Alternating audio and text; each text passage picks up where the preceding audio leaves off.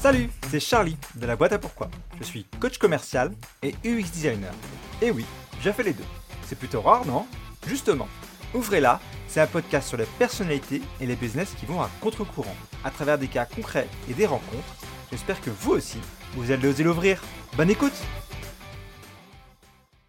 Petit disclaimer, désolé pour la voix de canard, j'ai décidé de me faire violence et d'enregistrer cet épisode malgré ma crève. J'espère que ce sera quand même pas trop désagréable. Alors je voulais euh, évoquer un, sujet, une question qu'on me pose beaucoup, c'est qu'on me demande le lien entre UX design et coaching commercial.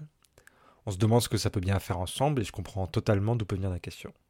D'une, on a l'impression que la vente est un sujet déjà très complexe, et en plus son champ d'action déborde déjà avec le marketing et la communication. Et de l'autre, l'UX design est lui aussi un domaine extrêmement vaste qui peut couvrir beaucoup de disciplines comme la psychologie, le graphisme, l'interface homme-machine et j'en passe. Pour moi pourtant le lien est assez naturel. ça fait un peu partie de la façon dont j'ai pensé mon entreprise, la boîte à pourquoi. Et j'y reviendrai en fin de cet épisode. Dans l'épisode 16 justement de Ouvrez-la, ce podcast, j'ai parlé de l'importance de la qualification dans la vente. Pourquoi c'est une étape essentielle pour gagner ses dossiers et supprimer les potentiels doutes et l'envie qu'on a toujours de supposer à la place de nos clients. C'est là que je vois un lien avec l'UX design. Malgré tout ce qu'on peut dire sur cette discipline et tout ce qu'elle peut englober, au cœur du design de l'expérience utilisateur, on trouve l'utilisateur. Comme pour la vente, avant d'entamer un projet et de créer un site ou une application, on va qualifier les besoins et les attentes, autant pour notre client que pour nos utilisateurs. Et ça peut prendre plusieurs formes. Organiser des ateliers avec les utilisateurs et avec les décideurs du projet, des interviews, des questionnaires, des études ethnographiques sur site dans le contexte de l'utilisation. On va mélanger qualitatif et quantitatif pour identifier ce que les gens pensent, ressentent et aussi ce qu'ils font. Et parfois, l'un est en opposition totale avec l'autre. On est super loin de la dizaine de critères de l'outil que je vous ai partagé dans l'épisode 16. Mais on n'est pas si loin que ça. Rien ne vous empêche d'intégrer des techniques de l'UX design dans vos projets. Je vous donne un exemple. Mettons qu'un client m'approche avec l'envie de créer un nouveau site internet. Super chouette mais j'ai pas assez d'éléments pour faire une proposition et établir un budget fiable. Et par fiable, j'entends que si on manque de visibilité, on a tendance à prendre une grosse marge de manœuvre pour mitiger le risque.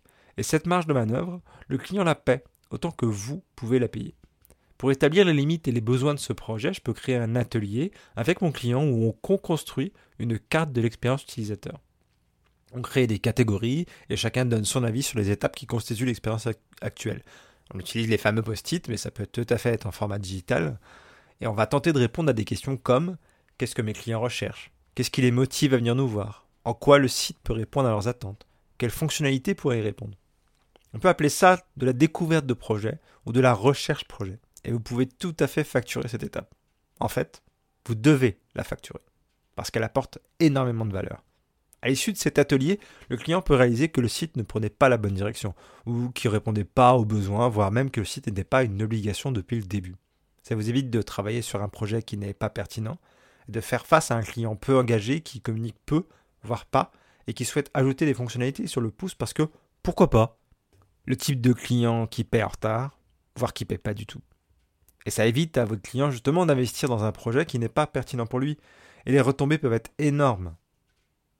Parfois, on parle d'un budget de 1000 euros, 2000 euros, mais certains sites coûtent plus de 10 000, 20 000, 30 000, 100 000 euros. Imaginez si on investit un budget entre 20 et 50 000 euros et qu'en fait, euh, le besoin, c'était pas le site depuis le début. Et si le site internet est bien une nécessité, vous avez toutes les clés, toutes les étapes pour créer l'offre parfaite pour votre client. Et ça, c'est juste l'étape avec votre client Imaginez si on met ces étapes en place pour les utilisateurs de notre client, les clients de notre client. On va gagner en visibilité, on va savoir par où commencer, on saura ce qu'il faut faire en priorité et ce qui pourra être intégré plus tard. Ça fait gagner du temps, de l'argent et de l'énergie et ça évite de créer quelque chose, là aussi, qui ne répond à aucun besoin. Alors, il est où le lien entre UX design et vente? Bah, Les méthodes de l'UX design peuvent tout à fait s'intégrer dans la vente, comme je l'ai un peu expliqué à l'instant. Je l'ai dit plus tôt, l'UX design fait aussi appel à la psychologie cognitive pour mieux appréhender les différences entre les ressentis et les actions des utilisateurs. Et je suis certain que lors de vos ventes, vous avez déjà été confronté à des similitudes. Ce qui est intéressant avec le processus lié à l'UX design, c'est qu'on vient en amont de beaucoup de choses. Avant le visuel, avant la technique, avant la communication. Je veux dire par là que les méthodologies UX permettent de créer les étapes suivantes avec beaucoup plus de clarté. Par exemple, si je vous dis persona, ça vous parle. Les personas, c'est notre fameux client idéal et ça fait aussi partie des outils de l'UX designer. Et pour les créer, on va aller à la rencontre de nos clients utilisateurs. On va utiliser les fameux outils que j'ai évoqués plus tôt, les enquêtes et tout ça. Et je reviens à la façon dont j'ai pensé la boîte à pourquoi. Je dis souvent que je ne crée pas des sites internet pour créer des sites internet, tout comme je ne vends pas parce qu'il faut vendre. Je préfère de loin voir sur le long terme et être capable de dire à mon client c'est pas un site web dont vous avez besoin, c'est d'abord une nouvelle identité graphique. Ou autre chose. Avec la boîte à pourquoi, j'ai une approche un peu plus globale. Je me sens totalement légitime pour vous guider dans vos choix. Peut-être que c'est un effort sur votre stratégie de prospection, peut-être que c'est votre présence sur les réseaux sociaux, peut-être qu'il y a une incohérence entre votre prix et vos envies, et peut-être que vous avez besoin d'un site web et que votre identité graphique n'est pas alignée. Peut-être. À terme, la boîte à pourquoi regroupera plusieurs disciplines et mon rôle sera de vous guider vers la meilleure direction. Fini les peut-être.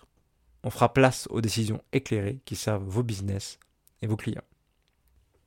Cet épisode, c'est le dernier épisode solo avant la fin de l'année et je tenais vraiment à vous souhaiter à toutes et à tous d'excellentes fêtes de fin d'année pour que vous soyez en bonne santé avec vos proches et vous profitez bien de ces moments tous ensemble. Ça vous a plu? Alors abonnez-vous à ce podcast pour la suite.